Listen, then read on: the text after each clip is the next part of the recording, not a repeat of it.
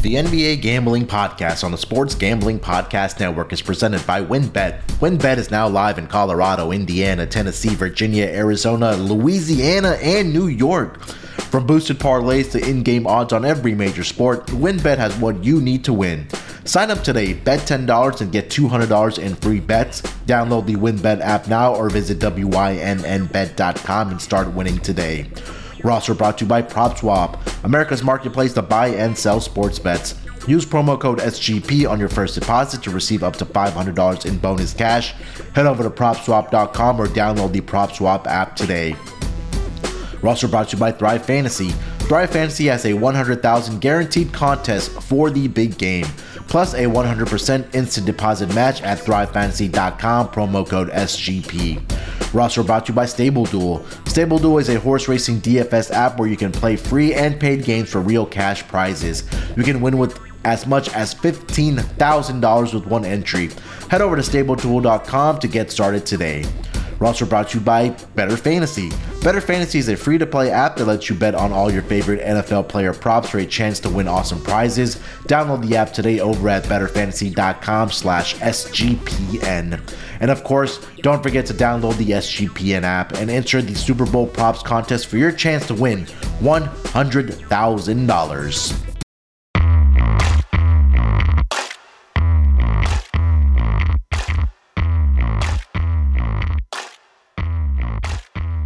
Welcome, everyone, to the NBA Gambling Podcast, part of the Sports Gambling Podcast Network.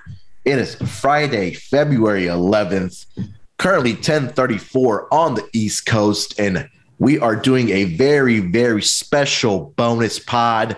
Uh, Ryan McKee has the usual daily pod covered with the spreads and uh, the picks for the night, so make sure to check that out. But I am joined today by two of the other co-hosts, and we're going to go through the NBA trade deadline. Obviously, discuss the biggest trades that happened uh, yesterday in the NBA, as well as talk about the updated future odds for championship, conference winner, division winner, and to make the playoffs. And joining me first, as usual, my partner in crime, my esteemed co-host and colleague, Terrell Furman Jr. Terrell, how you feeling this Friday evening, brother? I'm feeling amazing because the books gave me a spread that I can't resist today. So it doesn't, I'm not breaking down the games today, but just so everybody knows that we might as well just go ahead and lock up Orlando plus 13 and a half. Go ahead, lock it up, sprinkle on that plus 600 money line. That's all I'm going to say. You know the numbers, you know what this team does. Villanreal is back, and Villanreal is trying to have a hell of a day. I see Terrell smiling from ear to ear looking at that spread right now. So I'm sure he's getting all his bets in right now. But also joining us, a very usual gentleman that does it both on and off the court, on the propcast, on the NBA gambling podcast, is my main man, Scott Reichel. Scott, how you feeling this Friday morning, my man? I'm feeling pretty good. Uh, unlike Terrell, my team actually made a move at the deadline, Ooh. so there's Ooh. a lot to talk about. But as a whole, yeah, I think Terrell forgot to mention the total in the Bulls game, which he might bet up to 260. So we'll see what happens in that one. But definitely a lot oh. of interesting games today. Definitely not, I'd say, as eventful as previous days. Sure. Maybe, maybe just based on my action because I mean, the favorites were just crushing for the last week. So that was definitely a profitable week for, I feel like, most people. But we're going to talk about the move that my team made. Besides that, uh, looking forward to the rest of the NBA season. Yeah, now post trade uh, trade deadline. Uh, like I said, we're going to go through some of the trades. Obviously, the biggest one that happened yesterday in the in the NBA involving Scott's team, um, and then we'll just like I said, we'll talk about some futures as well uh, tied to, to those um, teams as well. But like I said, we won't be discussing the sides and totals. Uh, I know Terrell just gave out a couple there and Scott threw one in there as well. I was looking at that as well, but make sure to check out the regular show for the NBA gambling podcast as well uh, with Ryan McKee today. This is a special bonus part I thought that we would do. So, boys, let's just kick it right off, man. The biggest trade that happened uh, yesterday involving the Philadelphia 76ers and Scott's Brooklyn Nets, James Harden and Paul Millsap headed to Philly and the Brooklyn Nets acquired Ben Simmons, Seth Curry, Andre Drummond, and two future first round picks. uh, which I believe Scott. Can you? This is uh, the 2022 first round pick was thrown in there as well, right? Uh, yes, I believe so. I can double Oh. check that, but it was definitely two. But they can picks. defer. Yeah. Yeah. They Yeah. can defer that to 2023 though. Yeah, they can. Terrell, I'm gonna start with you here, man. I know we were on the Monday pod, and you got a uh, text message or a tip from one of your inside sources, and this trade. And uh, why don't you get into the details before, because you didn't spoil it on the Monday pod, but why don't you go and discuss that text message if you want to? No, it really wasn't much. It was just, you know, they were telling me that they thought that it would happen at the end of that day. Like they thought that the it had gained so much traction that would happen at the end of that day. It, it turned out not happening that day and happened actually at the deadline, mm-hmm. Yeah. where they officially got everything together and said, "All right, we're going to go ahead and pull the trigger on it." But so I think that over the past 24 hours, from you know when everything happened, so when people are probably listening to this pod, all that's being talked about is who won. Did Philly win or did the Nets win or blah blah blah? This that third blah blah blah. Mhm. It is hundred percent possible for both teams to have gotten what they wanted and both teams to have won because I'm looking at the trade and I'm like, all right, this is literally what both sides wanted. Daryl Morey wanted a reunion with James Harden. Mhm. He he's been adamant about that. He was waiting to find a way to get it done. And now he has a reunion with James Harden. They actually got somebody that will be playing for the rest of the year. James Harden is going to take off his fat suit. He's going to get up out his cast. That hamstring is automatically going to be like steel. And he's going to go out there and ball. He's going to do what James Harden does in the regular season. It's going to be really good. It's going to kill Joe Embiid um, MVP chances. Absolutely. It's going to kill Joe Embiid MVP chances for sure. But it's going to be very good for it's going to be very good. He's going to make all those other players, those kind of lower ranked players on Philly a lot better. And that's just what he does. And then they're going to get into the playoffs and they're going to be bounced in game 7. It's just part for the course for them. Whereas the Nets get somebody that will probably commit to the team. They get a lockdown defender on the perimeter. is something Ben Simmons makes a defense better. It's so much easier for one person to affect a defense in basketball than it is football because one, you know, less space, less people, all that, blah, blah. But Yeah. Ben Simmons is going to automatically make them better defensively, and that's exactly what they needed. Plus, he doesn't he's not worried about going and scoring the ball. He'll facilitate, he'll get everybody else going. They still have Kyrie, they still have KD there.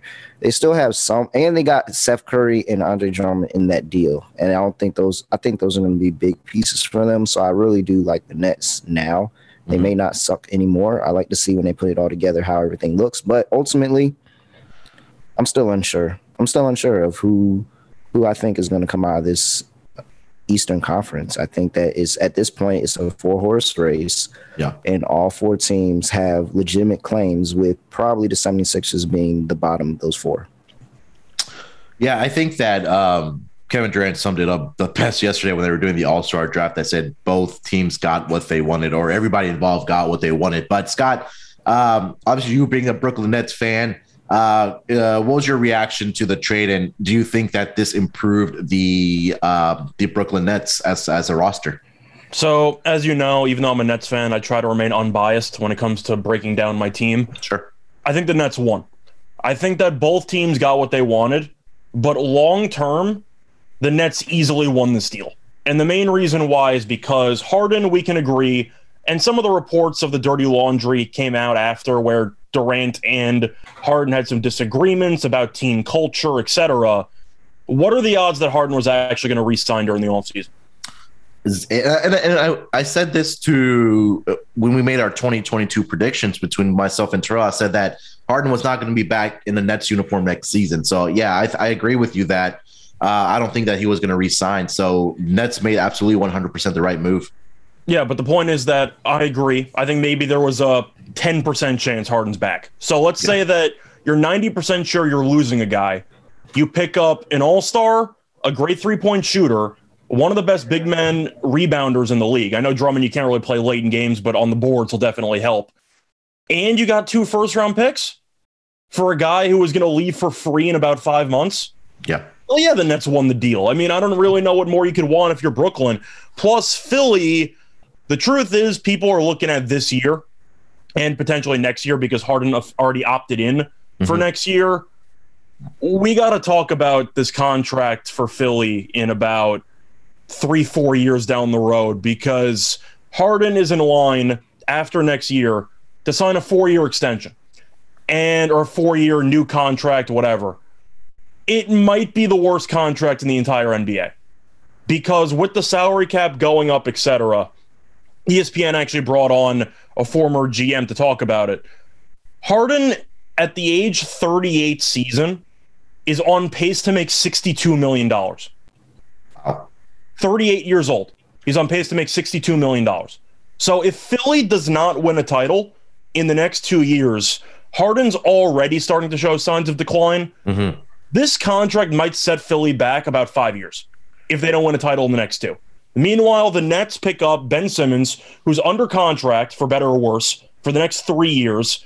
And people forget that even though he of course, vanished against the Hawks. He's only 25. Yeah. So the Nets pick up an extremely young and talented player who's under contract for several years.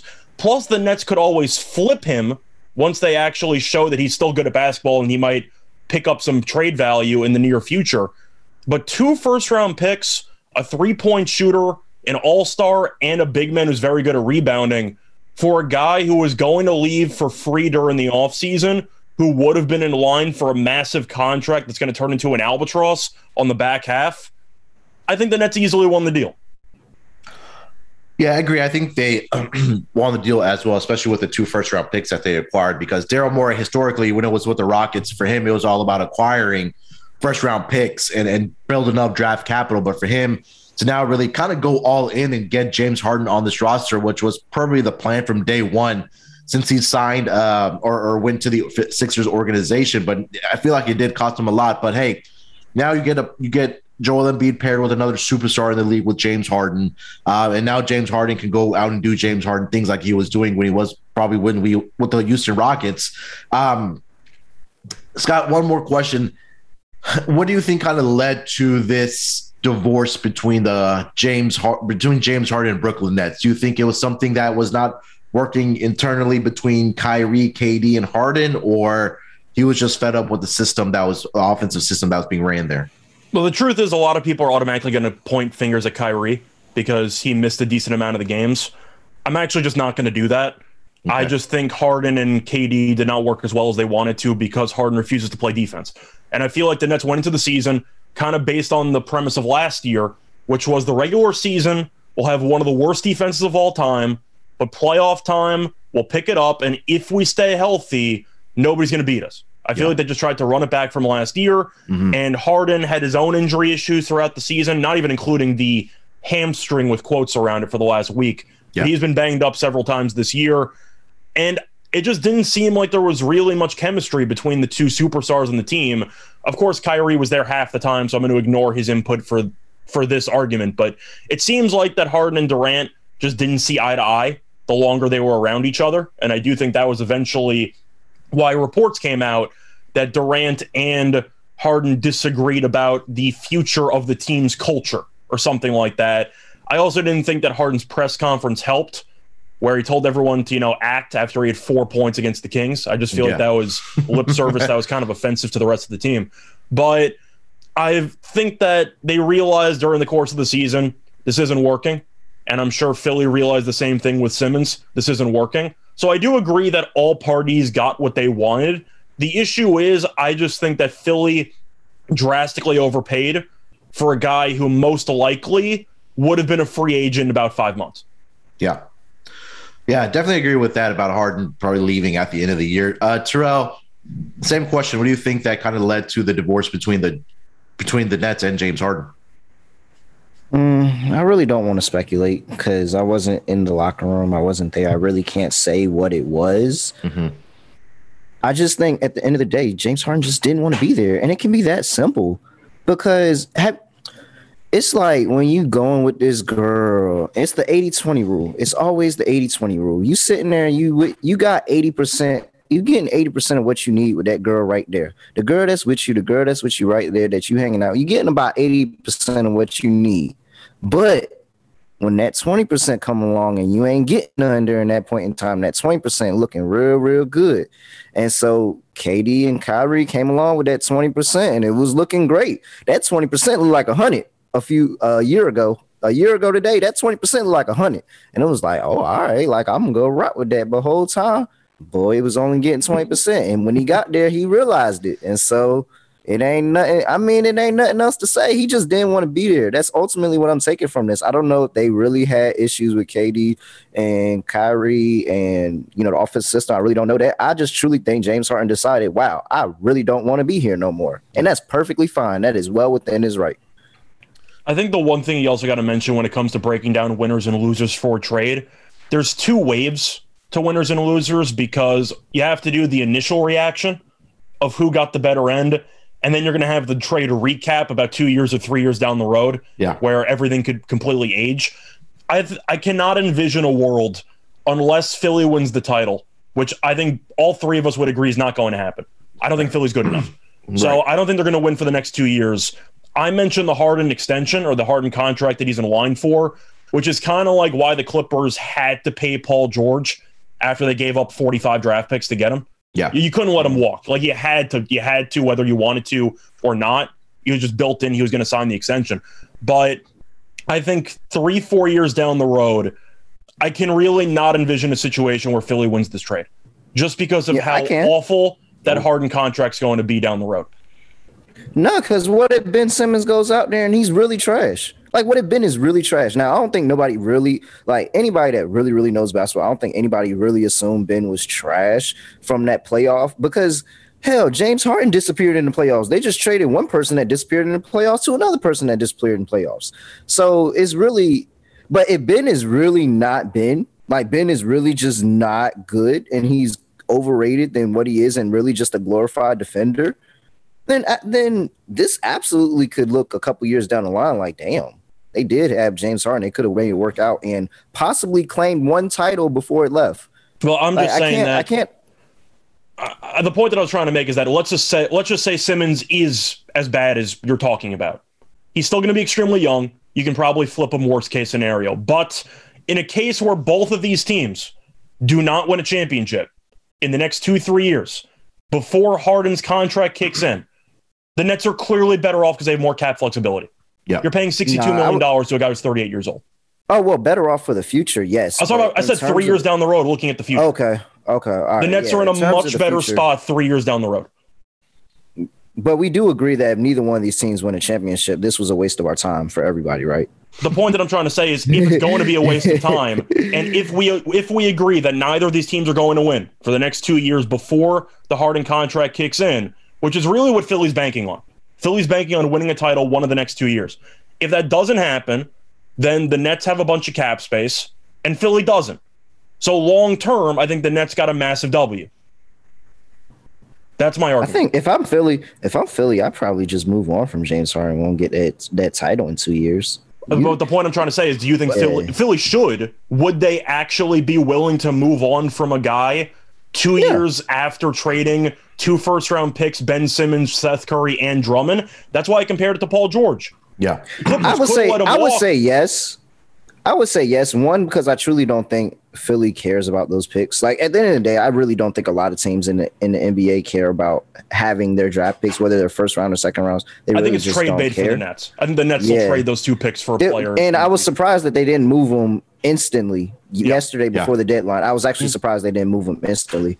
But I could see I can see a scenario where they're able to move on from James Harden in in year two, like going in, whether it's sign and trade, whether it's something and get something maybe minuscule in return. But ultimately, it's both teams here are banking on the next couple of years, which is crazy because they're in the same division, so this is going to be good. But ultimately, they're banking on the next couple of years, like, hey, we're going to get a title in this span.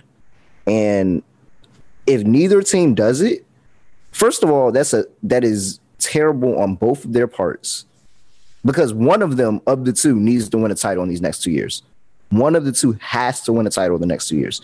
That is terrible on both of their parts if they don't win a title. I'm not picking that it to really happen, is. but I agree with you.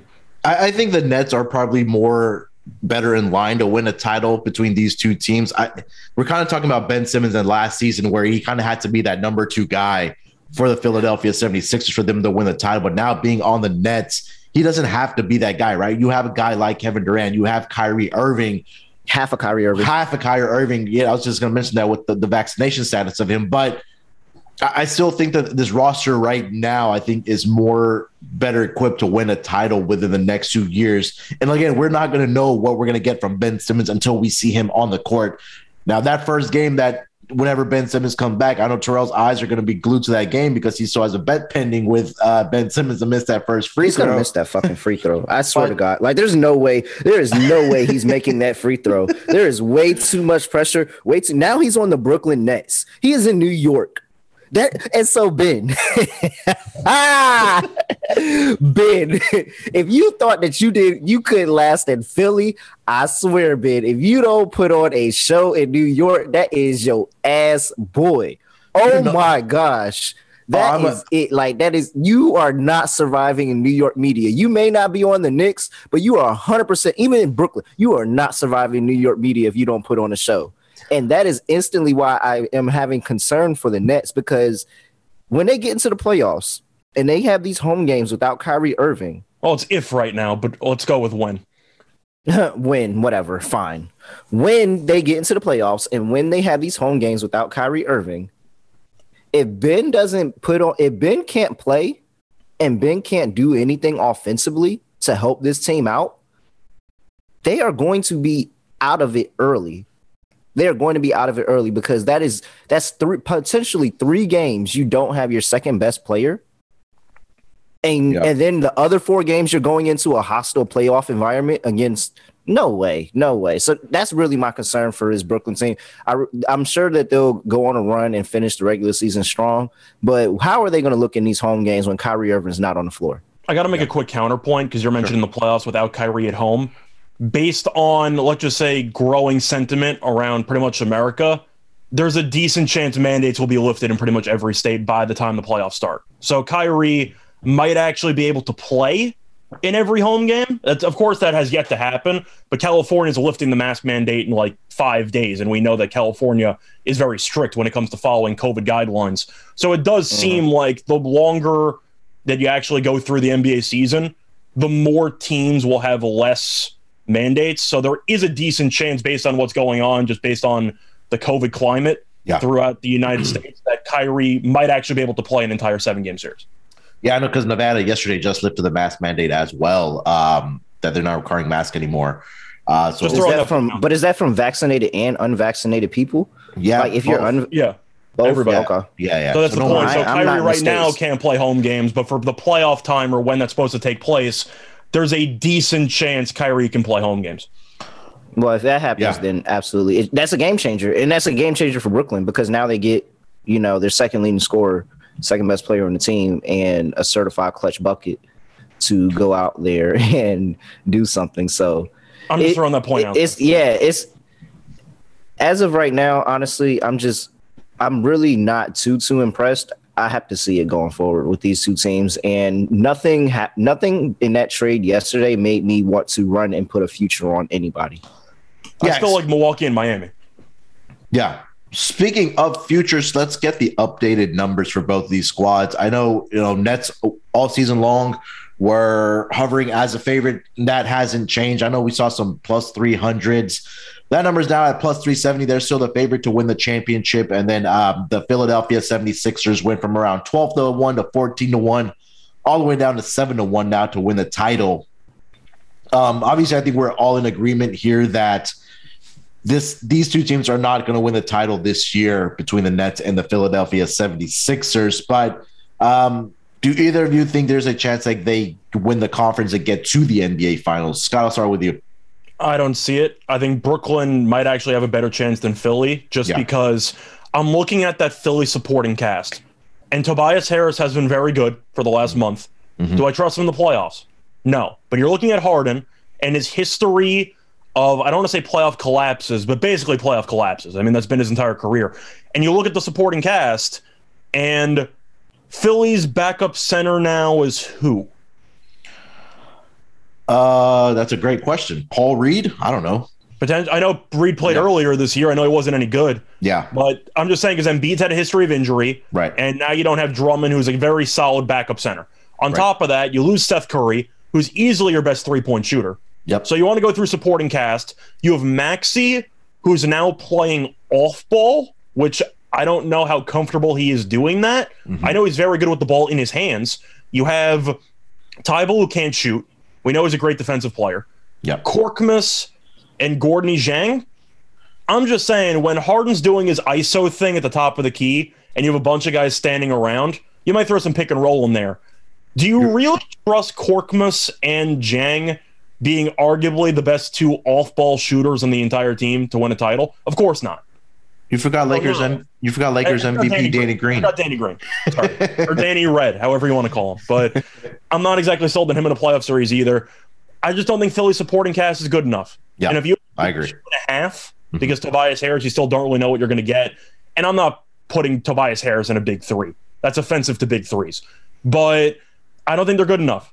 And the Nets maybe have a gear. Their supporting cast is actually really good now. Yeah. With Curry, with Patty Mills potentially coming Mhm. off the bench.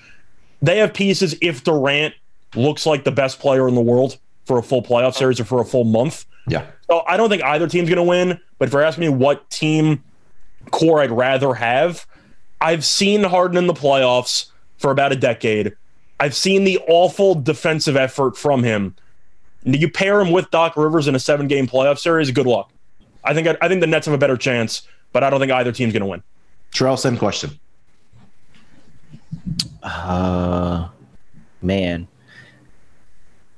I really don't want to go against Joe Embiid because ultimately, when I look in the East and I look at what everybody's going on, and I don't see Joe Embiid not averaging 35 points in playoff series against anybody. I don't see him not averaging, and and that the the alleviation of that 35 points is going to give them and what he does for that team offensively, and he can actually get that offense going too. So it'll be interesting to see how Doc plays this with James Harden and with guys like Maxey and all that. Is very I'm very interested to see how this offense is going to play out. But I, I'm I'm hesitant to fade that. I do still think that Philly is going to hit another gear in the playoffs. I know it looks weird now, but I think Philly's going to hit another gear in the playoffs. And I thought they were going to look good without James Harden. So I'm not going to fade them with James Harden. And they essentially, because yes, Andre Drummond was a good backup center, but at the end of the day, you got the buyout market. And I'm sure that they'll be in play for somebody like a Tristan Thompson or somebody else to come in and fill that backup center role. So I'm really not too, too worried about that.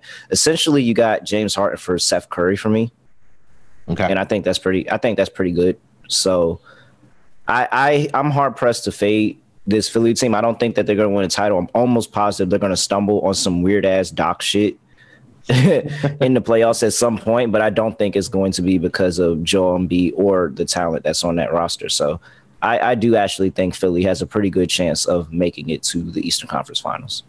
Yeah, definitely going to be interesting to see how these teams look once you know James Harden is going to be on the floor for the Sixers and how he kind of meshes and, and builds that chemistry with Embiid. And same thing, we don't know how Ben Simmons is going to look for the uh, Brooklyn Nets once he gets back on the floor. But and with Kevin Durant coming back uh, off of the injury, um, guys, any final thoughts for this trade before we move on to a couple other ones that happened around the league? Scott, I'll start with you. Any final thoughts for this?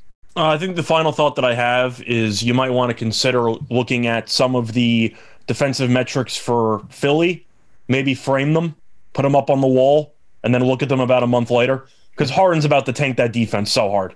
Like they're, they're number 11 in defensive efficiency right now. Yeah. I don't know what how big of a negative impact Harden's going to have defensively. It's not going to be pretty, and I feel like that's my main concern with this team because defensively they had a gear to them where they could actually buckle down in the fourth quarter, Mhm. and I am trying to envision a situation where Harden even gives fifty percent effort on defense. Terrell, final thoughts. Wow, this Ben Simmons prop is going to fucking cash, man. Like, it's really wild. How It's are you really going to react when Simmons banks in the first free throw? Oh, if he does that, no, and it's the, but that's the thing. That's the thing. So I'm not even going to be upset because then I'm just gonna be like, all right, Ben Simmons is going to be amazing, and I'm gonna ride his props for the rest of the year and make all my money back, and then more because he's gonna he's gonna have an amazing season if he can. That free throw is gonna tell me how Ben Simmons' season is gonna go. To be honest, I'm not gonna lie. That free throw is basically gonna tell me because if he comes off of this long layaway and he knows that this is like one of the worst aspects of his game, he knows it's terrible. If he comes back from that long layoff and misses that first free throw after all that time, after It's all it's that work that he probably should have been, is hundred percent mental. He's gonna have a terrible season. But if he doesn't, he's gonna be great. He's gonna be absolutely great. So I'm not I'm not gonna feel no type of way if he makes it, but I'm I'm sorry. It's I really hope he waits till he's in Brooklyn because I think the pressure of being in Brooklyn will really force him. So I hope he doesn't actually go tonight in Miami. Is it tonight or tomorrow night? Whatever. Uh, tonight, yeah. yeah, I hope he doesn't actually play in Miami. But uh, if he's in Brooklyn, yeah, that thing is 100 percent miss.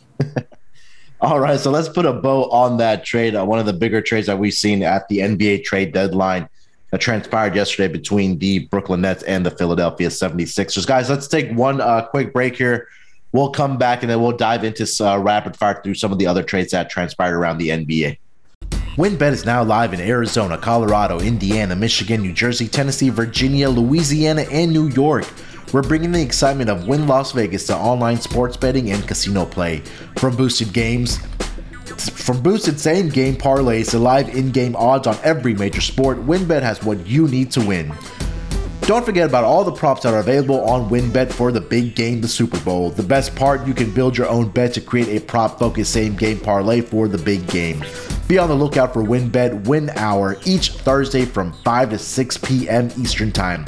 During WynnBET Win Hour, marquee games of the week will be better odds on WynnBET, giving away a larger payout opportunity. Sign up today to receive a special offer. Bet $10 and win $200. Download, bet, win. Download the WynnBET app now or visit WYNNBet.com to start winning today. You can also build your own player prop same game parlay. Like I mentioned, for the big game over at WynnBET. Aaron Donald to record a sack, Los Angeles Rams to come from behind and win, and Cooper Kupp to have one receiving touchdown or score a touchdown is at plus 400 a scoreless quarter in the match, under 48 and a half points. Rams money line and Cooper Kupp first touchdown score comes in at 14 to 1. And also a D-Gens only, the Los Angeles Rams to cover the spread of four and a half. Cam Akers to score the first touchdown. Ja'Marr Chase to have more than 105 receiving yards, and Joe Burrow to pass for more than 230 yards comes in at 40 to 1. Offer subject to change terms and conditions at wynnbet.com. Must be 21 or older and present in a state where play through WynnBET is available. If you or someone you know has a gambling problem, call 1 800 522 4700. We're also brought to you by Stable Duel. There are never enough things to gamble on, and the one sport that runs 365 days a year is horse racing. Best part is, now there is a new way to play the ponies, especially if you are brand new to the sport. Check out Stable Duel, a daily fantasy style app where you can play free and paid games for real cash prizes. Pick your horses, build your stable, and play amongst others to move up the leaderboard. Win as much as $15,000 with one entry. Don't know anything about horses? Not to worry. The app gives you clear data on which horses to select to build your best strategy. The app is free to download at stableduel.com. Multiple games are offered each day with free games weekly at tracks all over the United States. Get in the app, create your account, and start building your stables today. Invite your friends to play, play against you, or play against our stables. You can even follow them in the app and we can compare our own stats. Download now at stable, stableduel.com and see how many winners you can pick in your stable. See you in the winner's circle. Play, race, win. We're also brought to you by IPVanish. Did you know that browsing online using incognito mode doesn't actually protect your privacy?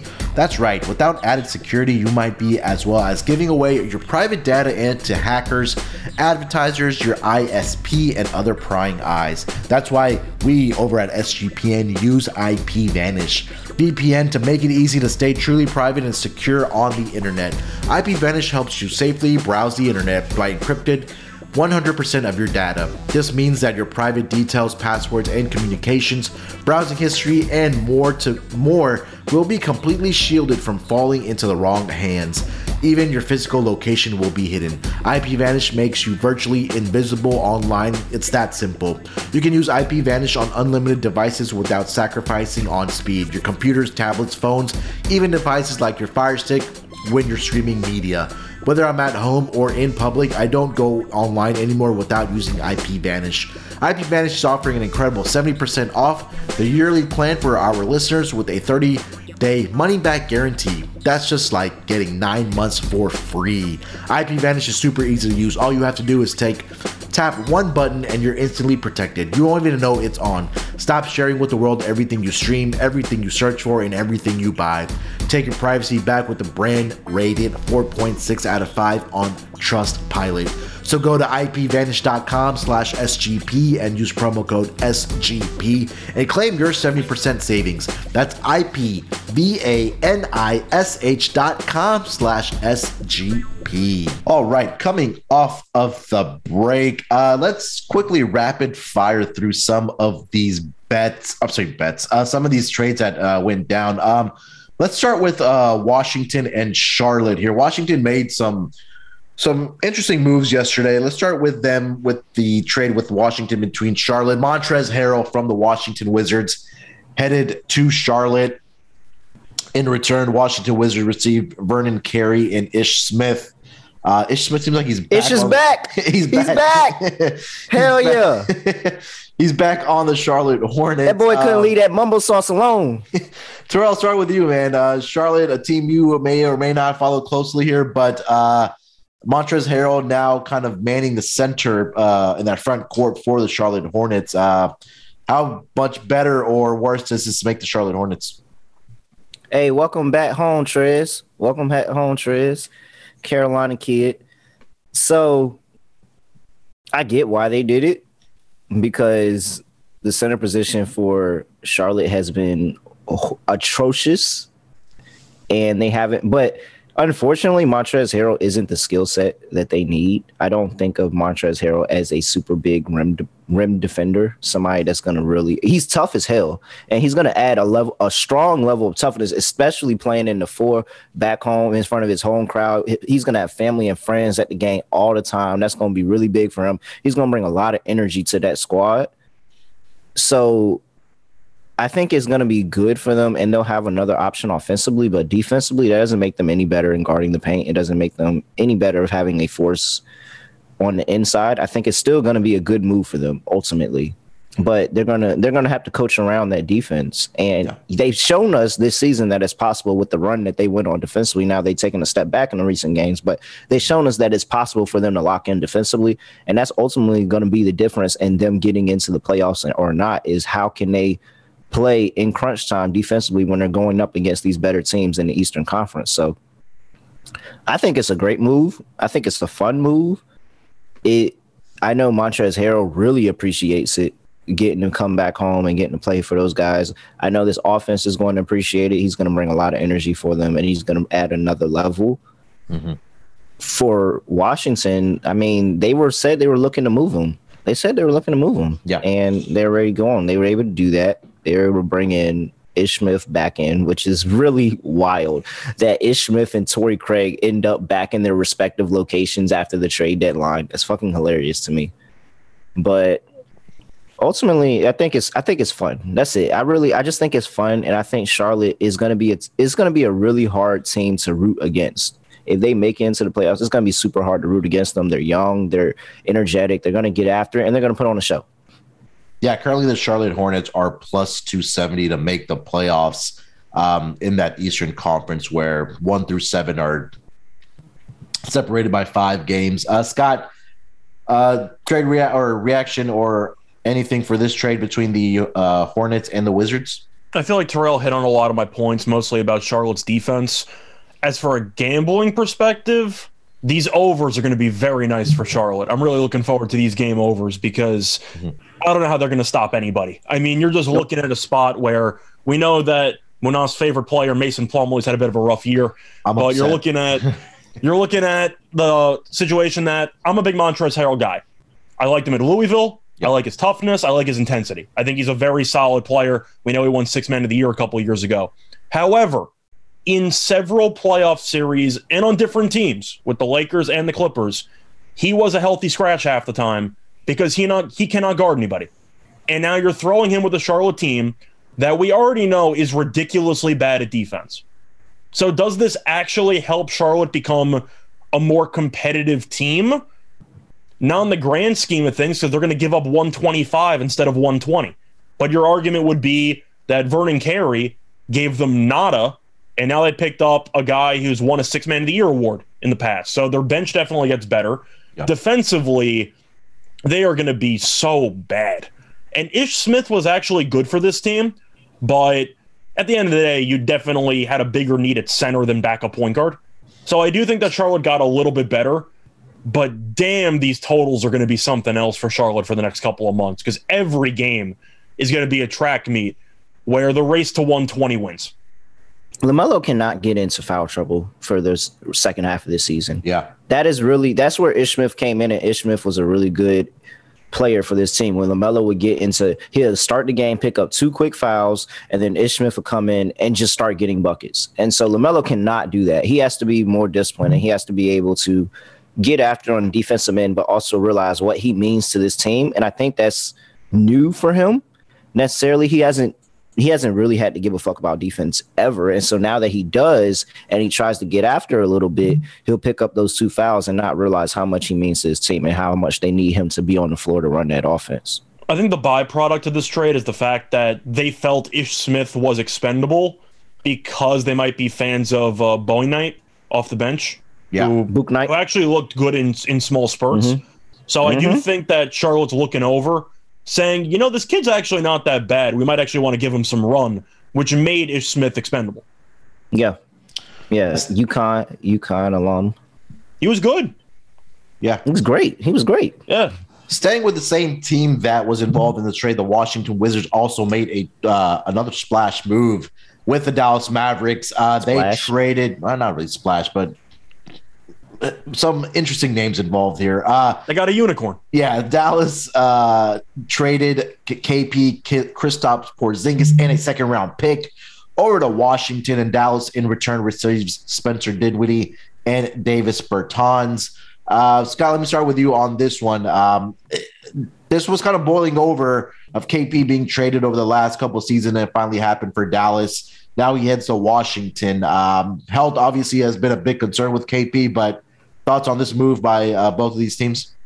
This trade just confused me from top to bottom. I, it's really tough to evaluate because I'm trying to envision what both GMs were thinking in this spot because Dallas, we know Porzingis was never healthy and they had enough. They were playing well without him. Defensively, they were great. Luka dropped 51 on the Clippers yesterday because he owns the team. Yep. But I, I just have a hard time really grading this because I have no idea what Washington's doing it's a spot where Beal might be moved at some point. He's been rumored to be moved for a couple of years. Now he's out for the year. Yeah. Porzingis, who's never healthy, is under contract for another year, and then he has a player option for 2023, 2024. It's $36 million. I know the cap's going up. I'm assuming he's going to take that extension. I'm assuming that he's going to not test because of the injuries that he's had. 36 does sound pretty nice. So you're looking at about two and a half more years of Porzingis. Beal's out for the year, so this year's already a punt job. I don't really just understand what's happening. Do you understand this trade? Because I'm lost. Yeah, I don't either. I mean, I think it was for just for uh, Washington or for Dallas. It was just getting KP off the team because you know, like I mentioned, that it, it, it this rumor has been circulating over the past couple seasons. And again, I agree with what you said about Washington. We don't know exactly what they're trying to do here. There's no sense of direction. There's no sense of identity for this Washington Wizards team right now. And again, they're back at having the biggest question mark on this team is who's going to be playing that point guard position because you envision having Spencer Dinwiddie there. Bradley Beal's now probably, I don't think he's going to be playing another game uh, as a member of the Washington Wizards. So now you're back to square one trying to figure out who's going to be playing point guard for this team. But Terrell, uh, let me kick to you here, man. Uh, thoughts on this trade between the Dallas Mavericks and the Washington Wizards?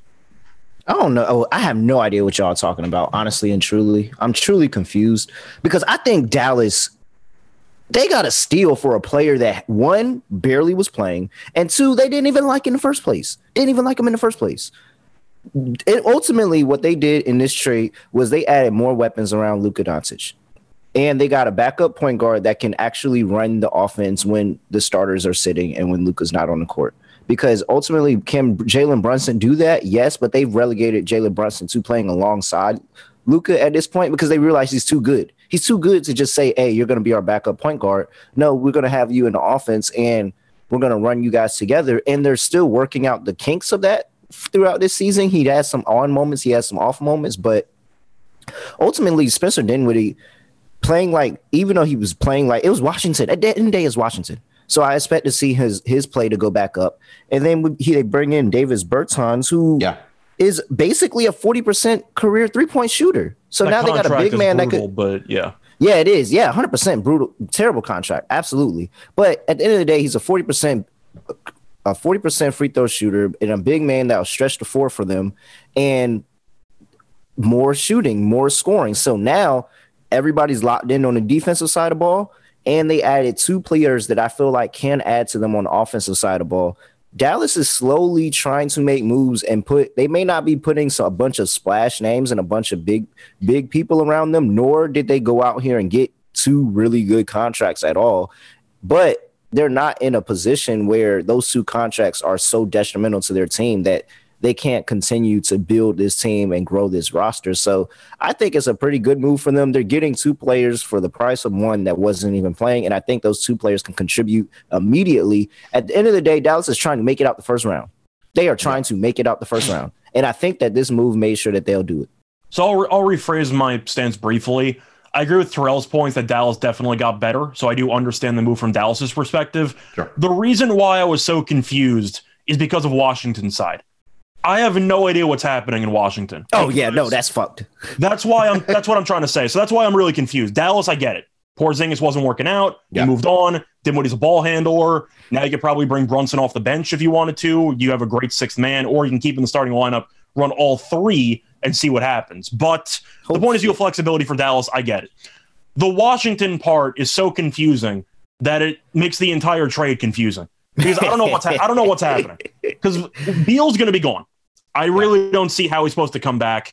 Porzingis, we know, is never healthy, and he's probably going to pick up the player option. So you're stuck with him for about two, three years. I just don't know how Dallas wants to get rid of Porzingis. Dinwiddie's good. He's on a decent contract.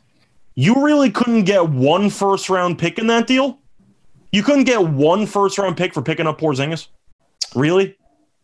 Yeah, they only got a second the round. Bertans, pick. it was Bertans' contract. Yeah. It had to be Bertans' contract. That's what It I'm had to be. assuming. But yeah, because cap space is so great when superstars want to flock to DC. Like, Yeah. what are you supposed to do with the with the cap space? You're not going to sign anybody. You think people want to go to the first of Wizards in a rebuild? First of all, KP's not gonna know, know what the fuck to do when he gets on U Street. He's gonna walk on U Street and look like he's in freaking Wonderland. Like, whoa, what is this over here? What are they doing with their feet? like, he's going.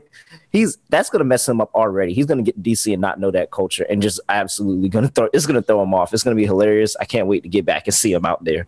I mean, if But- I'm looking at if yeah, I'm sorry, I'll let you finish your point. Sorry, No, no, no. You're good. I was just going to say if I was great in the trade, I would give Dallas, I'd say a B plus, just because I still have to wait and see how everything's going to mesh. Yeah. I give Washington, it's either a D minus or an F because I don't know how you don't even pick up draft capital.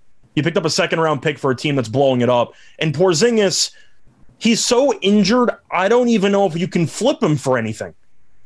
Does he have a market? Do people actually want him? Who Porzingis? Yeah. Nah, I don't think so. So you just decided to swallow two, three years of thirty something million dollars for a tanking team? I have no idea. I just don't understand what's going on in Washington. I it think makes they- no sense. Yeah, Washington needed a center, but uh, KP's not your traditional center, right? You you parted with Montrezl Harrell uh, to Charlotte. Thomas Bryant is back for the Washington Wizards, but Gafford's still in protocol. yeah, eh, yeah. So I mean, you know, again, the whole thing with Washington is what direction they want to go because they kind of now have this mix of veterans with young talent. Just they just got to make a decision on what they want to do as far as, um, you know, hey, are we going to tank and, and pick up, you know, improve our draft position, or you know keep on trying to build a roster now around freaking Kristaps Porzingis and, and Kyle Kuzma. But again, the biggest question mark going forward, like you mentioned, Scott, is going to be what, and I think we're all in agreement about that, is what it's going to be the future of Bradley Beal on this team. And I, I personally believe that he won't be playing another game uh, for the Washington uh, Washington Wizards. So anything anything else between the the Wizards and the Dallas before I, you know we move over to the Boston Celtics? Well, Terrell can finish his point. I, I accidentally interrupted him before. I don't even remember. All I'm You're say talking about KP on U Street and how he was going to look lost. Oh, in Washington, yeah. Oh yeah, abs- oh absolutely, yeah. He's 100 percent going to be lost out there, man. That's a whole different culture for him. He's going to be culture shocked for sure. But Washington's really bad, man. I, Washington's just really bad. They're just not a good organization, and so I know Dallas. When they accepted the deal, they were like, "Holy shit! How did we get that off? Mm-hmm. like, how did that even happen?" So, is I mean, it's a wait and see. I guess maybe you know. Hopefully, they're. I feel bad for Wes. I just I don't know how he's supposed to what he's supposed to do with this roster. It's just like I said, it's just a ragtag team of players. Like this is the most random assortment of players ever, and it just got more random by adding a seven foot seven footer from Latvia. So we'll see. We'll see. They're an auto fade in the second half, right? Ter- yeah. Terrell, Yeah, you have the 100 percent over or under on the Wizards' uh, win total from the beginning of the season? under. Okay, so I think you're Under. probably you feel a lot better about it right now after all these trades that kind of What are they sitting at? Uh, they're at 25 and 29 right now. Oh, it's not. A, it's not impossible. It's not. It's going to be Yeah, ugly. it's not. Yeah, it's gonna They're get. going to play. They're going to play. They traded Aaron Aaron Holiday too. So what? You're going to play Raul Neto 32 minutes a game? yeah, they're gonna have to throw Neto, Corey Kispert out there for about 30 plus minutes a night. But Have fun with that. yeah, let's move over to uh, one more team, um, the Boston Celtics. I know Terrell has not been high on this Boston Celtics team. They made a couple moves, uh, some cost saving moves. They did acquire Derrick White from the San Antonio Spurs for Josh Richardson, and they also shipped out uh, Bull Bol and PJ Dozier and a, I think a pick in there, and they acquired a pick as well. They this Schroeder. yeah, they also traded Schroeder over to the Houston Rockets uh, and acquired Daniel Theis in return, but nothing Is too that yeah, the, the, the two what is guys with are, the, what is with the Celtics and getting centers back? Why? Why they they literally let these people go and then go trade for them back? I do like the pickup for Derrick White though in, in that backcourt. Uh, probably coming off the bench for sure. But um, anything that kind of stood out for you guys between the, the Boston Celtics moves that they made? I think the main takeaway I had is how the hell was Houston a buyer at the deadline? How did they actually get a player that was better than what they gave up? I'm lost. This is where I'm really confused because I said during the podcast yesterday, Eric Gordon had about a 90% chance of being traded, and Yeah. Houston was going to trade some veteran pieces. How did you acquire more talent? How does that happen? So they traded. I mean, they traded. They uh, they waived uh, Freedom, and I think they're just going to hang on to Bruno Fernando just to hang on to him.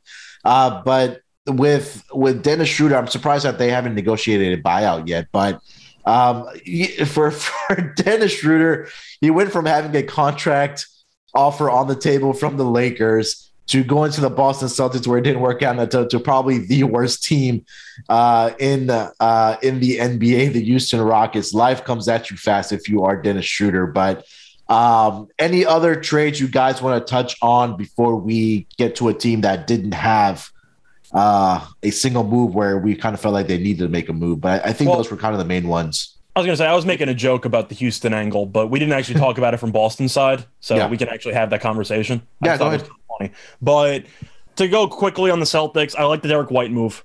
Yeah. Richardson was actually playing decently for the last month, but if you've watched him for any portion of his career, you know Richardson's an extremely streaky guy who kind of vanishes all the time. So I feel like you had to upgrade there. The uh, the Schroeder move I found confusing. Now I know Boston wanted some front court depth, and Theis gives them some versatility defensively. But Schroeder's still a very solid bench point guard, and you're bringing in White as well. I just don't think Boston improved with the Schroeder trade. I definitely like the White trade, but the Schroeder one left me scratching my head. You? Yeah. So, Uh, Terrell, go ahead. Oh, all I was gonna say is you're giving them more credit than me because I don't know how you let Derrick White come off the bench. De- because, and I've said this time, time and time again, you, they need a point guard. They need a point guard. They need somebody that's going to run this offense. And while Derrick White can shoot the hell out the ball, he actually is pretty good running an offense. He's shown us that with the um with the extended time that Dejounte Murray's been out, he's shown that he's able to be a point guard and run the offense and get the offense going. So I'm hard pressed to even think that they're even going to regulate him to the bench. They might move him into the starting lineup and play some and whether Horford or Williams comes off the bench, something like that. And I'd be, I'd be, I, I just, I don't think Boston got better. White was a great trade. That was a great player to bring in, but like Scott said, with Schroeder being out, and it doesn't, it just doesn't seem like he's gonna do, he's gonna move the needle for them at all. It kind of just feels, it kind of feels like a waste of a really good player, to be honest because you got a really great player and you're probably to be in the same predicament that you were in before you made the trade. Yeah.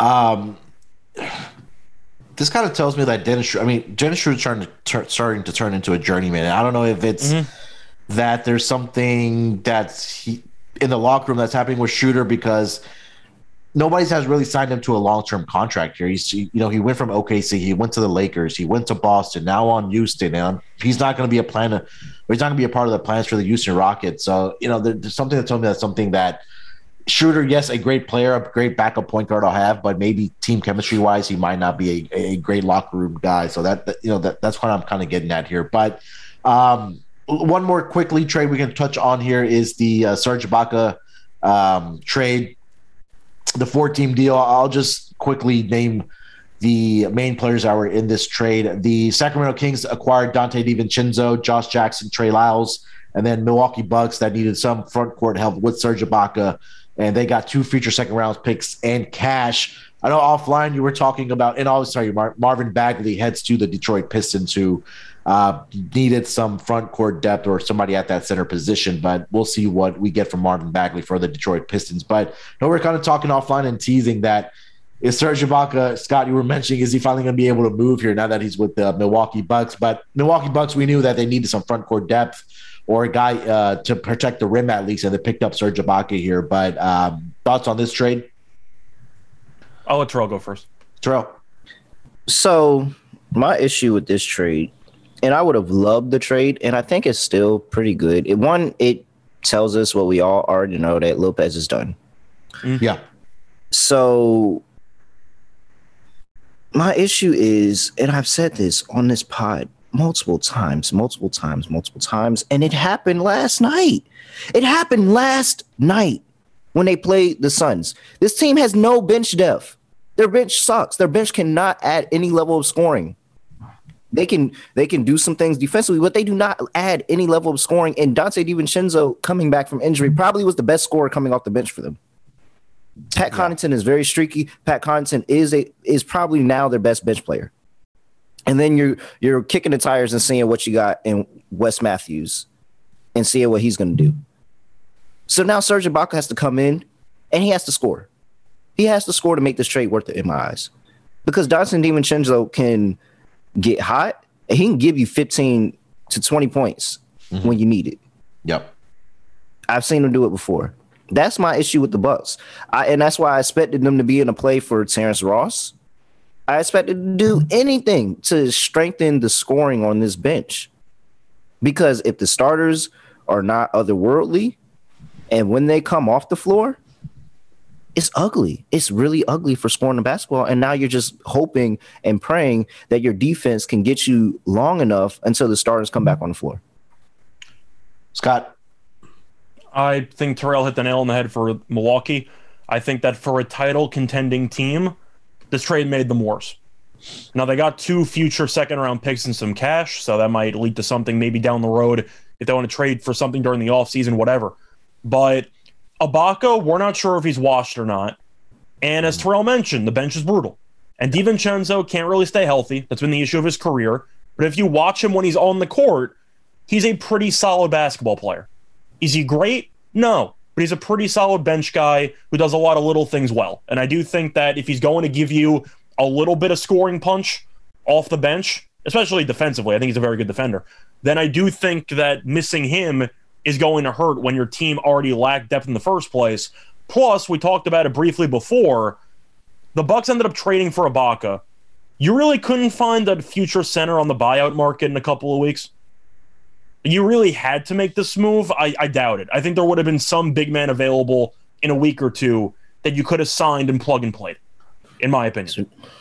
Yeah, I didn't like the Bucks losing a guy like Donte DiVincenzo. Um, obviously, he, was, he didn't wasn't part of the run last year, but again, you know what Charles just said that the bench depth is not, which was already lacking for the Bucks, is now even thinner without Donte DiVincenzo. You have Pat, Pat Connaughton coming off the bench now, and Serge Ibaka. You know, like we said, they made the move really for that rim protection or having a middle guy because we now know that kind of confirms that Brook Lopez is not going to be back this season for the Milwaukee Bucks. But um, yeah, definitely be interesting to see. Anything else you guys want to hit on uh, as far as trades before we get to the lack of moves made by the Lakers? Well, in this trade, this, I got to just mention yeah. the brief winner. Sorry, because I'm just going to stick with this trade because we only talked about Milwaukee.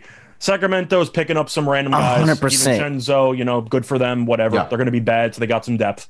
But I think the real winner here is Detroit. And I'm not a fan of Bagley. I'll be honest. I don't think he's a very good player. I think he's fine. But I do think if your team is going to struggle, which it is, because this team's not going to be good for a while, at least you have a big man point guard youth combo that you can see what happens. It's a low risk trade for Detroit. You traded some players who you didn't really like in the first place. Lyles and Jackson were there, but they didn't really do anything. So now you pick up Bagley, who has a little bit of upside. You gave up nothing for him, and you can pair him with Cade Cunningham. So I do think the experiment alone makes Detroit a winner because at least they got somebody who has the potential of being good. And that's a lot for Detroit. Terrell, any thoughts on the other teams involved? I think Sacramento won. Uh, it's it's clear cut to me that Sacramento won this one. They were moved on from Buddy Hield and got somebody who can still give you the same production on the outside that DiVincenzo can do. And as you're looking around at, at what's on the Sacramento roster, they are one hit away from the draft from making it a little bit interesting in the turnaround of this team. One hit. Now, that's a lot to ask for from Sacramento. Yeah. A lot. that is a that is a hundred percent a lot to ask for from Sacramento. But hear me right now. If Sacramento gets in the lottery and gets a top three pick in the lottery, and they flip that into a otherworldly, like doesn't have to be otherworldly, but a really, really good player, a really good solid player, they're gonna be right back in it, and maybe not anywhere where we're thinking that they're in a contention for anything, but they're gonna ultimately be better than where they're at now. So I think Sacramento won. They're they're building the pieces, and they just need that one more in the lottery because nobody's gonna go sign with Sacramento. We know that for fact. Mm-hmm. So they, it takes that one good player from the lottery that's gonna help boost them so I really do like what they're doing with DiVincenzo there. And it seems like they're committed to, hey, we're just going to get some pretty solid basketball players. And, you know, say we get lucky and we draft the next otherworldly player. He's, they're going to have some talent around them.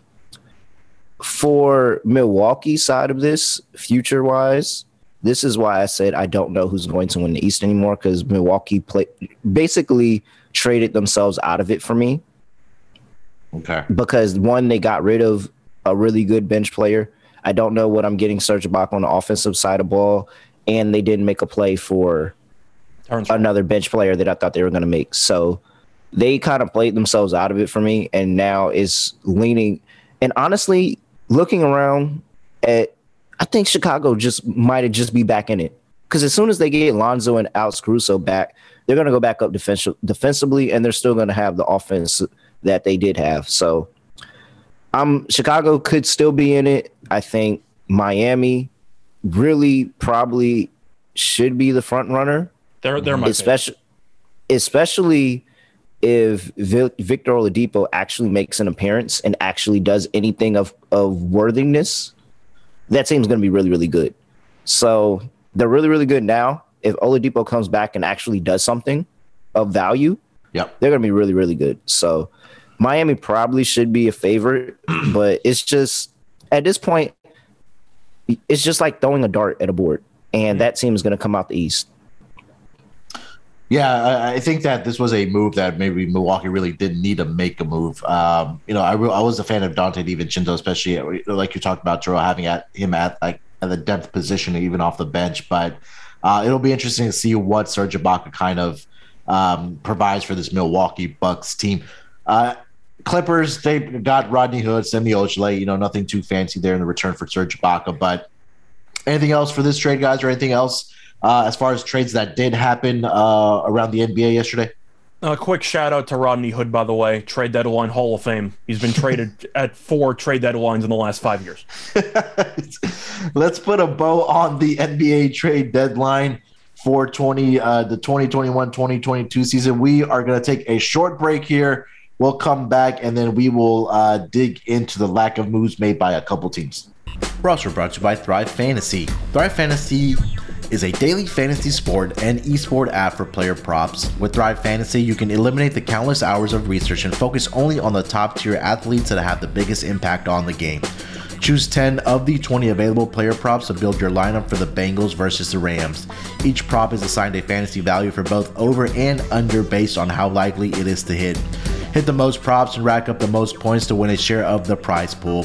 Thrive Fantasy has a 100,000 guaranteed contest for the big game that is a $25 to enter, and first place takes home $20,000. Use promo code SGP when you sign up and receive a 100% instant deposit match on your first deposit of up to $100. That's promo code SGP when you sign up today, and you will receive a 100% instant first deposit match up to $100. Deposit $10 or more and receive the deposit match plus two free 100,000 contrast entries.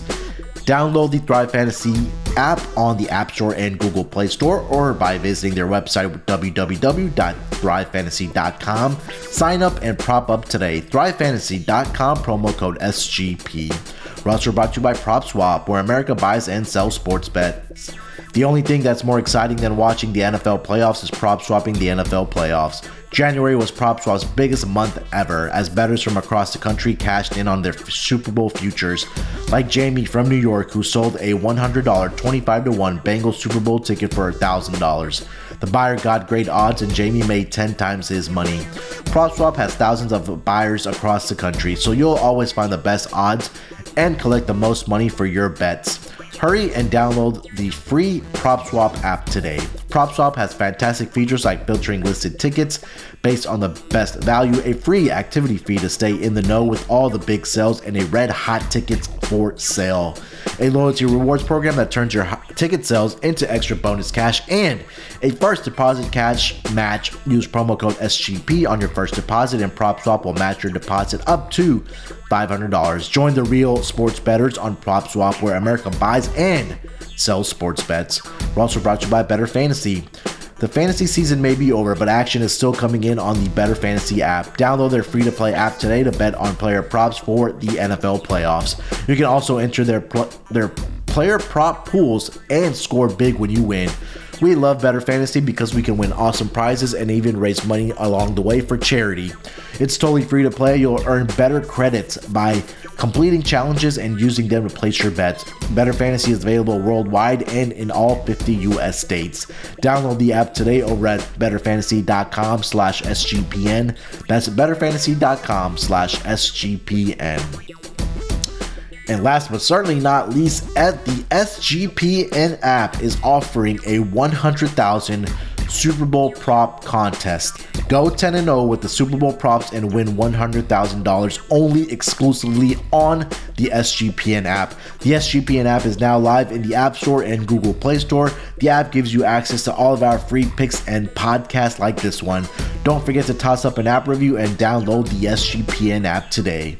All right, coming off of the break, um, the hot topic last night or yesterday in the NBA Slack channel was the Los Angeles Lakers, in particular LeBron James, a team that we all, I think, were anticipating to make some type of move, whether that was trying to move on from Russell Westbrook or, you know, trading Kendrick Nunn or THT, but nothing really transpired for the Los Angeles Lakers yesterday. There was a report that did come out that the Houston Rockets had offered the Los Angeles Lakers John Wall but they wanted a first round pick attached to this trade in return for Russell Westbrook. But the Lakers said no thanks to that. But Scott, let me start with you here on the Lakers. No moves made. I'm in the camp that they're not going to make the playoffs, but what are your thoughts about what happened with the Lakers or lack thereof movement for the Los Angeles Lakers yesterday? Well, in the midst of all of my propcast team rants, occasionally I'll throw in a betting nugget, and I believe I said I like the Lakers to miss the playoffs at plus 350. That was several months ago. Yeah. And I, that has gone, I said, aged pretty well. Am I shocked the Lakers did not make a move? No, because who the hell wants any other players? Exactly. I mean, I, mean I, don't, I don't know what you want me to say. You, Yeah, you're gonna exactly. you're gonna sign THT to a contract, even though he's not very good, and then teams are supposed to go, oh, the Lakers are calling me. I gotta see. I gotta. I gotta take this. Of course not. They don't have anything to offer. Wh- who are they going to trade? Bes- that is any value besi- that's actually available that people would want. Maybe Malik Monk, and that's maybe because Monk might be the third best player, fourth best player on the team. So you don't have anybody. Austin gonna- Reeves doesn't tickle your fancy. You're going to call around and ask about Austin Reeves. You're going to ask about THT, Old Man Melo, and throw in Trevor Ariza, like, and you're going to demand a first round pick. Yeah. I feel like the other GMs treated Pelinka like a telemarketer during the trade deadline and just immediately let it go to voicemail. They just didn't even pick up the phone. They just said, "Oh, Pelinka's calling me again." Oh, hell no! And they just immediately had the uh, awareness to just hit the silence button. But no, I'm not surprised. The Lakers don't have anything to offer, and I feel like if you were worried about the Lakers to bet them to miss the playoffs, it's because you were expecting a last second, uh, you know, 25th hour deal that was going to half save the season. Yeah. It didn't happen. You can put your concerns to bed. The Lakers will probably miss the playoffs. And I think the takeaway for me is that when the, it gets ugly for the Lakers, which it should, LeBron might take the final week, couple weeks off. I, I think that might be what happens at the end of the year. But for the Lakers, am I surprised they didn't make a move? No. Are they going to miss the playoffs? Probably. So this just confirms my thoughts that I had for a couple of months. Yeah, Lakers right now they are in that play-in tournament bracket. They're uh, let's see, uh, twenty six and thirty. They'll get into the play-in tournament because right now the Pelicans and the Trailblazers trail them by three and a half games here. But Will they finish thoughts? above 500? No. no, okay. Hmm. Do you think thoughts they're on? finishing above 500? I kind of want to see what they're up to. I don't think they will because right now they're twenty six and thirty. They would have to go twenty. Sorry, they would have to go 16, 16, no, 15 and 11 to be at 500. And not only that, but they do have the toughest schedule remaining in the entire NBA. And they have still have two games against the Suns. They have three against the Warriors. Uh, you throw in the Sixers in there. They have the Dallas Mavericks, the Cavs. I mean, they have these very, very difficult teams at uh, schedule left. Right there below them is Milwaukee at number two that has the most difficult schedule left. So it's going to be interesting to see what happens with the Lakers. But Troy, let me kick it to you here, man. Uh, Lakers. I think that Scott hit most of the points on the head that they have nothing really to offer. But what is kind of your outlook for the Lakers for the rest of the season here? I mean, just tread water, make, playoffs. That's it.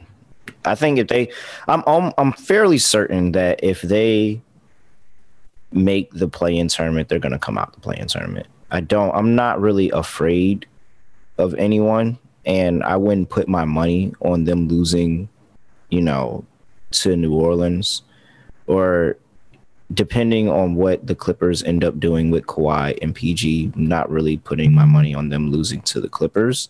Now, if one or both of those guys decide that, you know, they have a chance against Phoenix or Golden State, then they're, sh- they're shit out of luck because they'll beat the shit out of Lakers easily. Yeah. And Minnesota is pretty clear cut to me, seven. I don't think that's going to change in any. I'm pretty sure Minnesota beat the shit out of any of these teams that's under them.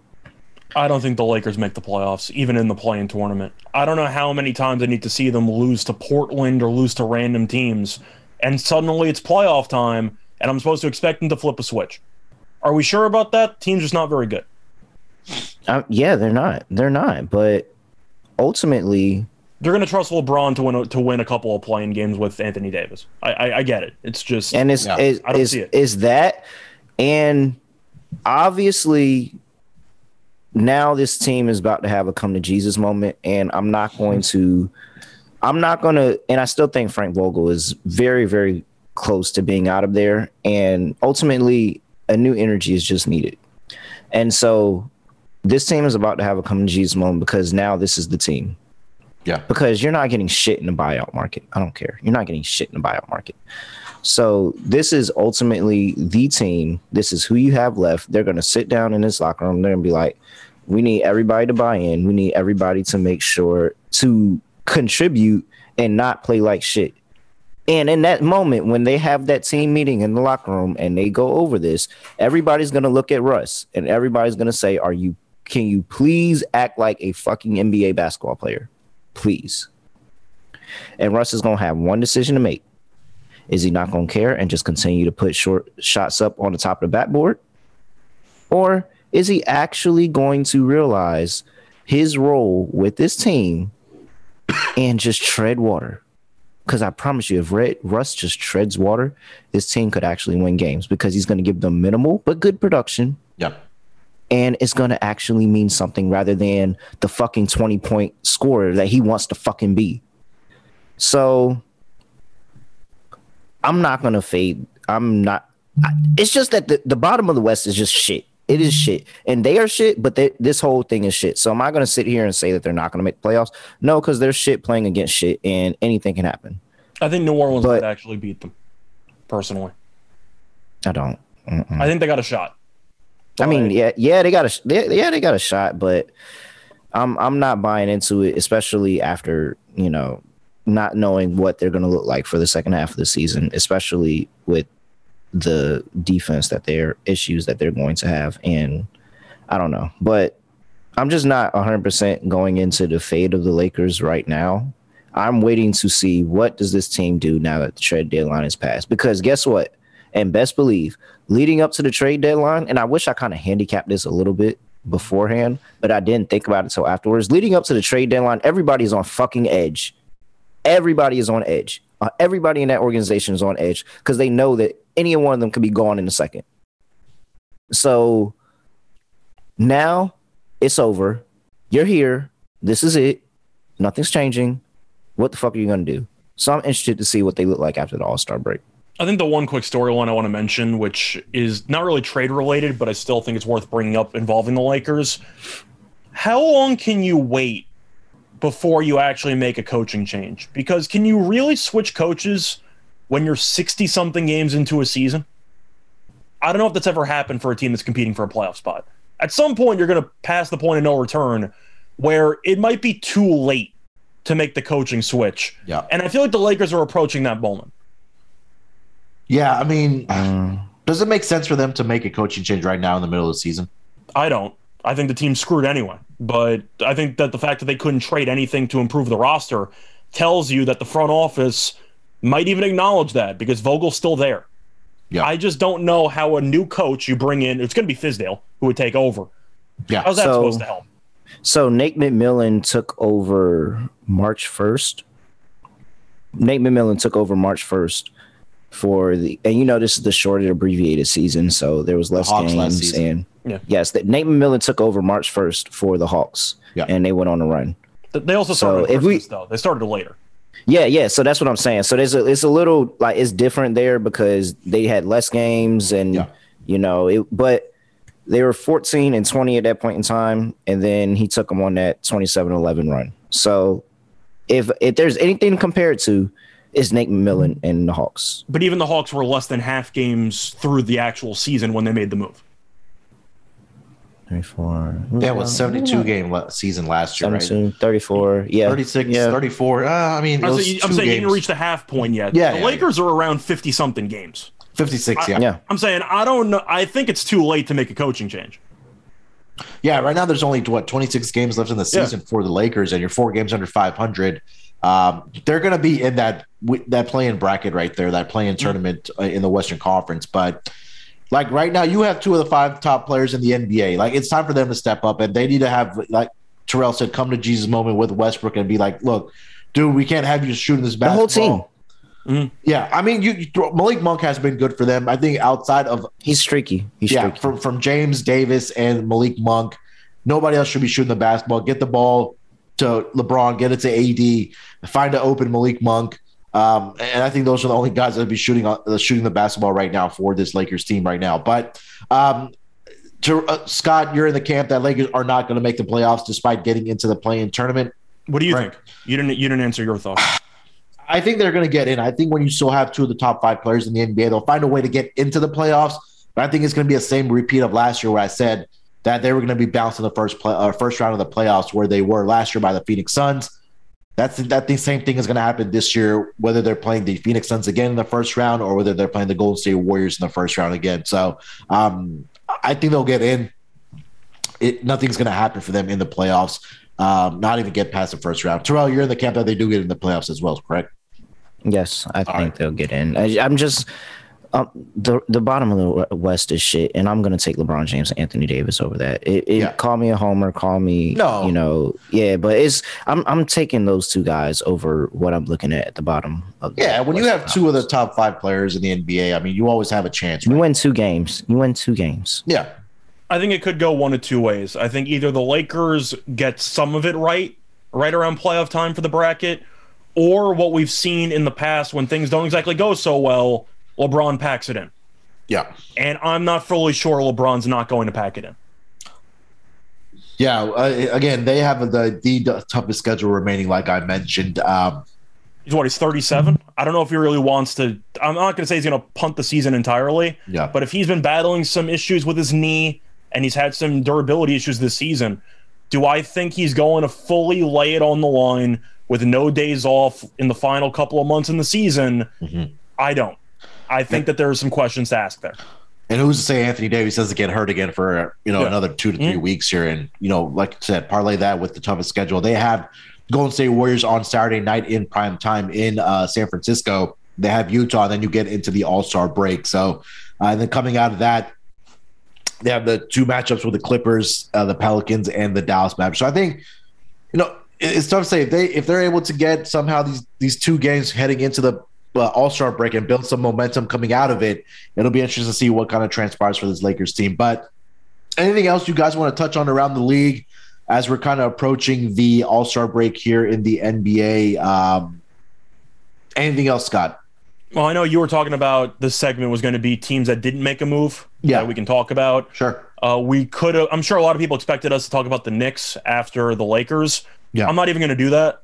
I want to talk about another team that I was disappointed in, and I don't want to say they costed themselves a championship this season, but I think they hurt their chances. It's the team that played against the Knicks last night. It was Golden State. Okay. I have no idea how Golden State did not make a move. It for me, it was obvious. You needed to add some form of depth for for bench scoring. You needed something. I think Jordan Poole's good as a bench point guard, but you're going down the line of the guys they have. You're throwing in Iguodala, who hasn't played in about a month. You have Bjelica, who's playing some minutes. You have Damion Lee, a couple of guys you can throw in. Kuminga, I like. I think Kuminga's pretty good. But you're telling me this team couldn't have used a Terrence Ross or an Eric Gordon? Really? They couldn't have used anybody? I- I think for the Warriors, it's the the it, it's probably the wait and see approach with when Draymond does eventually come back. And maybe Wiseman. And Wiseman, I think they're gonna be okay. You still have Andrew Wiggins there, right? I mean, he had a, he's, he's having an All Star year, rightfully deserved. Klay Thompson is starting to look like the splash brother he was prior to his two injuries, and I think that's that's what they're kind of banking on here because they've seen success with those three guys, with Draymond, with with the Splash Brothers, and you add in Andrew Wiggins who can score some points for you, and then you eventually are going to get, uh, like you said, James Wiseman back. So did they need to make a move? Sure, but was it, I think, completely necessary for them? No. But I think the other team that Scott, you and I have discussed as well that probably need to get some scoring power was the Phoenix Suns. They could have used a guy like Eric Gordon and Terrence Ross all coming off that bench. They did pick up Torrey Craig, but you know that doesn't really move the needle for them right now. But They got Aaron Holiday. yeah, okay. Yeah, that, that's not too bad, but uh, I'm very surprised that the Rockets were still able to hang on to Eric Gordon. But the Mhm. rumor was that they did want a first round pick in return. But See, I don't know what to, I don't know what to think about the Suns because I did think they needed to make a move. I still think they're the best team in the league, just based Yeah. on consistency. Sure. You think they need to make a move, and they beat Milwaukee by 30. So I don't really know what Phoenix needs right now. Yeah. Golden State lost to the Knicks. And I know that Draymond Green didn't play. I know they're missing some guys. But I've been watching Golden State for the last couple of weeks, really ever since Klay came back. I'm not sure how good this team actually is. And I know that Draymond's a huge piece, mm-hmm. and I'm aware of that. But I'm looking at the bench, and I don't think the bench is very good. You're throwing in a bunch of guys like Otto Porter, and you're hoping they give you a bunch of minutes. Phoenix might actually be set after beating Milwaukee by 30.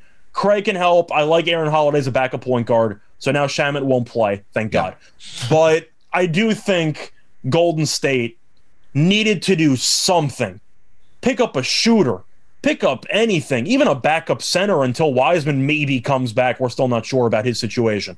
So Golden State sitting there and doing nothing, I found extremely disappointing.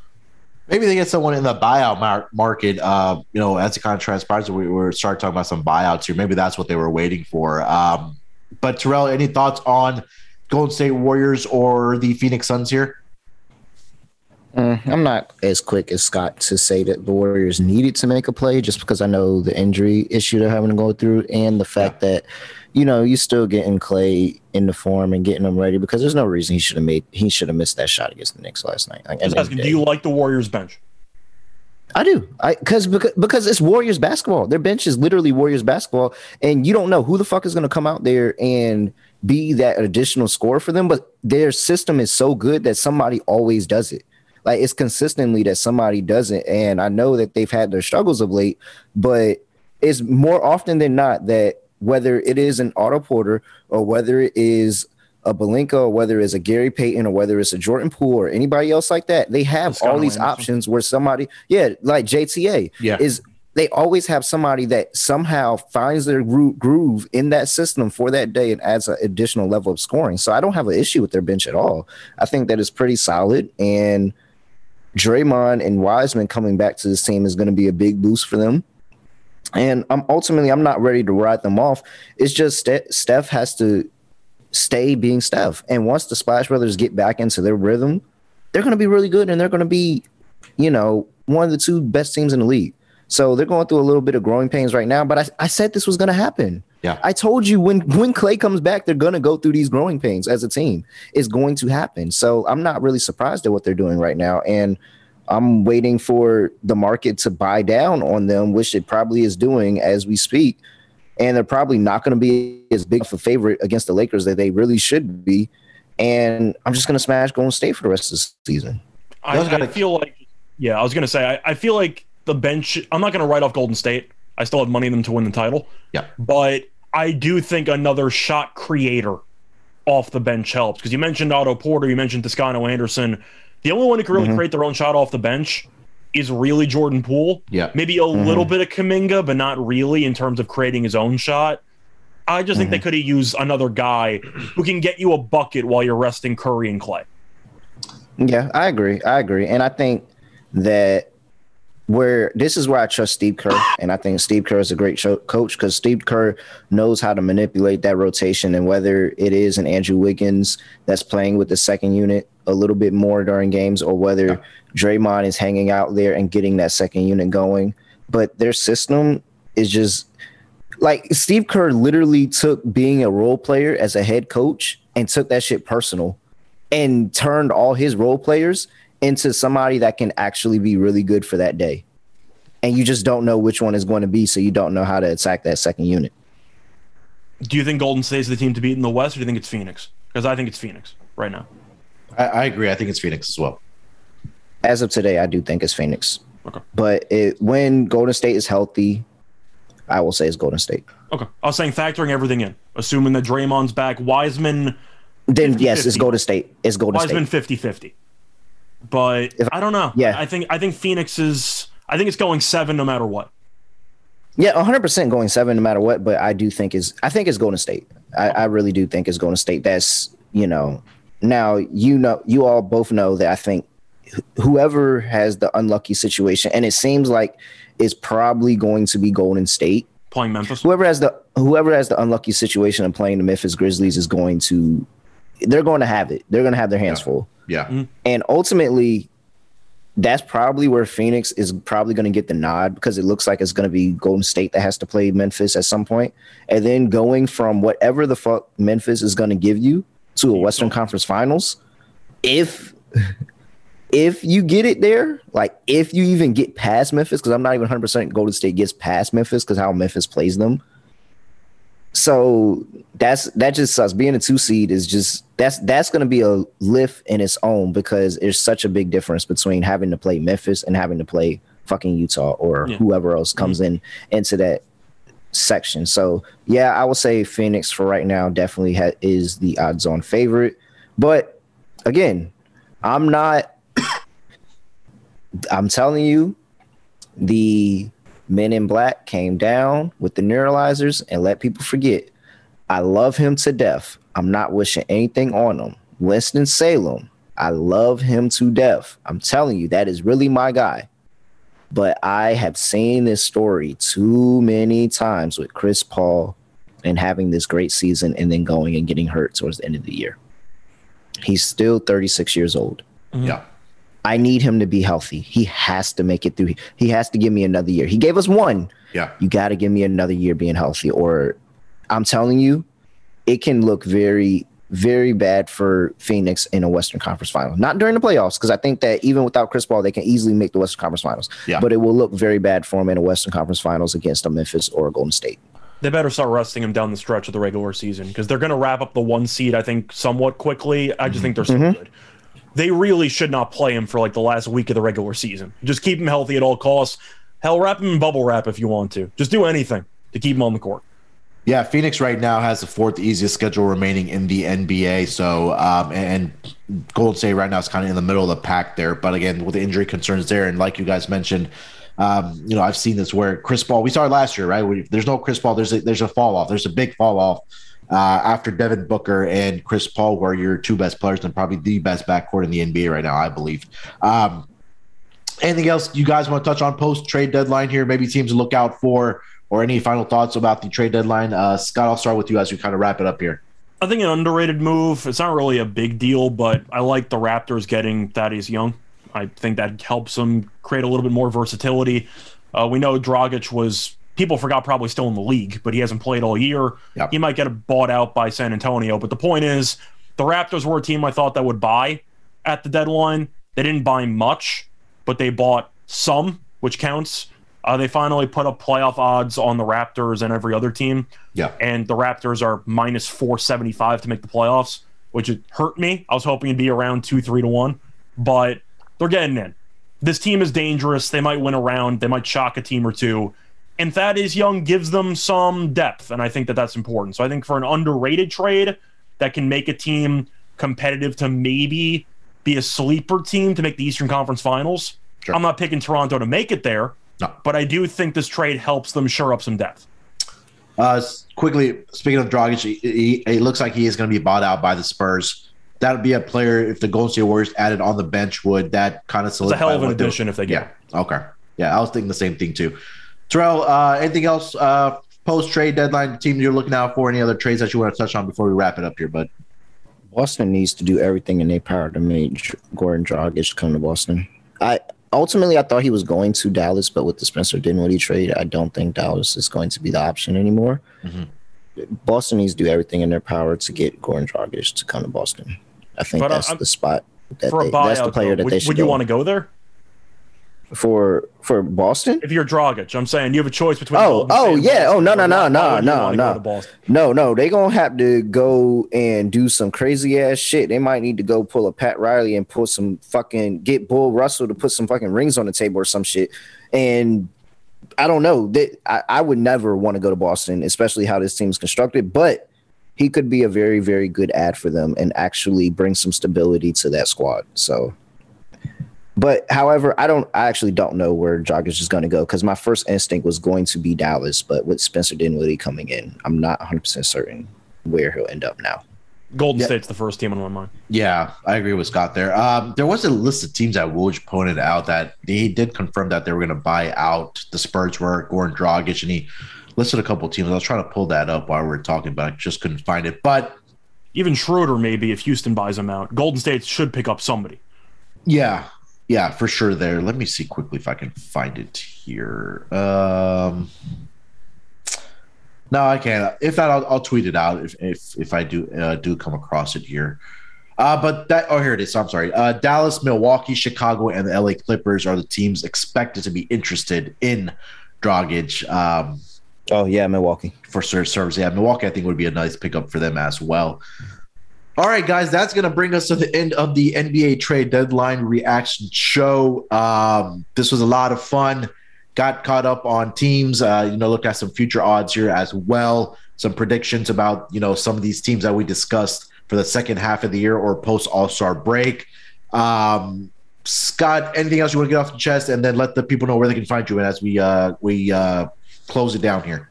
Uh, not really. I feel like the trade deadline was the way that I thought it was going to be. The Harden trade was basically telegraphed for about a week, and you really didn't have many other big names, so to speak, being moved. A couple of maybe underrated pieces here and there, but nothing crazy, so that didn't surprise me because the bonus trade happened earlier in the week. Same thing with McCollum. So, besides that, uh, you can find me at Reichel Radio, R E I C H E L Radio on Twitter. Besides that, still, uh, still doing a bunch of editing for the NBA Gambling Podcast, still doing the Propcast, doing the Die Hard Eagles podcast. I've been keeping busy, and I'm looking forward to the second half of this of the NBA season. One hundred percent, man. Uh, Terrell, anything else, man? And let the people know where they can find you, buddy. At really real underscore underscore Instagram and Twitter. I'm telling you right now, if you haven't gotten your bet in, go ahead and get it in. We're just gonna auto fade the Jazz with a double digit spread. Gobert's questionable, by the way. I mean, they've had a full team before and lost at home multiple times. I don't care who is on this team. They have they have proven time and time again that they struggle to do this. So if they if they somehow by the grace of the basketball gods get this cover tonight, then congratulations to them. But this is wow. I mean, Rudy Gobert, because what if he's not even ready? What if he's just trying to? I honestly think Rudy Gobert is just trying to play so he can play an All Star game because he it- that means that much to him. Because he was damn near about to cry when he didn't make the team. He cried when he was picked last. He wants to play in a game. He wants to do that so bad. That is literally the highlight of his career every single year. It's not making the playoffs or making a run. It's literally playing in an All Star game. So I'm I'm almost positive he is only trying to play tonight so that he can put some string of games together so he can be like, oh, all right, I can play an All Star game. He was actually the biggest winner yesterday because he was drafted with the second to last pick in I the was All Star gonna game before that. James Harden. he wants to go out there and play for Kevin Durant for not picking him. Do you know how? But do you know how? Like that's literally. I don't even. I wouldn't even feel better about that. I wouldn't even feel better about that at all because you're telling me that I went all the way, and the only reason I wasn't last, the only reason I wasn't last, because the NBA is petty as fuck. Kevin Durant is Every because people because people are petty as fuck. You're telling me that's the only reason I didn't go. How do you even take that as a win? How do you take that as a win? That's not a win. That's not a win. Literally because of pettiness. Because of pettiness is the only reason that he wasn't last again. Well, If that anything, because Wiggins, that's Wiggins was a starter. Wiggins would have been last had he not been a starter. No way. Re- you you think that Wiggins would have been picked before Gobert? I think no A chance. hundred percent. No chance, I will put no. any amount of money. I will Gobert's put any better amount of player. money that I don't want to hear. I will Gobert's put any amount. No way. In an player. a much better player than Andrew Wiggins. Come on. Oh God! Really? Terrell's about to flip a chair. Oh, he Come just on, left the building. The man has left the building as we speak. Like I'm The re- supposed to say that Wiggins is better than a multiple time. No way. We are. There is no way. No freaking way. I gotta go with Terrell Andrew on this one. Wiggins. Really? You think Yeah. Wiggins is better than Rudy Gobert? Not better. I think he would have been picked before Rudy Gobert. In Absolutely. Game. It's an I all don't, I don't agree with that, but that's just me. Who the heck wants? Who wants somebody whose best attribute is the defensive side of the ball, the rim protection, in an all star game? You're not even going to give me that. You're not even going to give me that. He can rebound. rebounding and Come on, defense and rebounding in the All Star game. Come on, Scott. You know, oh, he's, he's gone again. Look what you did. did you guys give official uh, Super Bowl predictions on the on your pod yesterday? Uh, I, I'm waiting to the Bengals plus the points. the show. Okay. the show. All right, so that's going to bring us to the end of the NBA Gambling Podcast Trade Reaction Show. Again, a bonus pod that we wanted to throw out for you guys. This was a lot of fun. Uh, we're going to close out here. Stop quickly. Final score for prediction for the Super Bowl. I'm going to go with 27. I'm going to go with uh, 27 24 Bengals. 27 24 Bengals. Uh, Terrell, final score prediction for the Super Bowl. Let's go with 24 24 21 Rams. Evan McPherson actually misses the last kick. Oh, wow. all right. Yeah, that's my prediction as well. Rams 24, Bengals 21. Uh, give me some Cam Akers 35 to 1 to win the MVP. He's going to go for 100 yards, two touchdowns in this game. So, all right, guys. So that's going to be uh, the week for the NBA Gambling Podcast. Make sure to check out Ryan McKee's uh, Friday pod uh, with the picks on there as well. We will be back next week. All the eyes are going to be on us, guys, with no more football, NFL, NBA Gambling Podcast as we kind of wind down the season here. Uh, last but not least, make sure to get into the $100,000 contest, uh, the props contest happening over exclusively on the SGPN app. Download it on your App Store, Google Play Store. Get in there, limited amount of spots. A free hundred thousand dollar contest there, so make sure to get in. With that being said, guys, you can find me at on Twitter at SportsNerd824. Good luck with your bets this weekend. Enjoy the big game. We will be back on Monday for the NBA Gambling Podcast.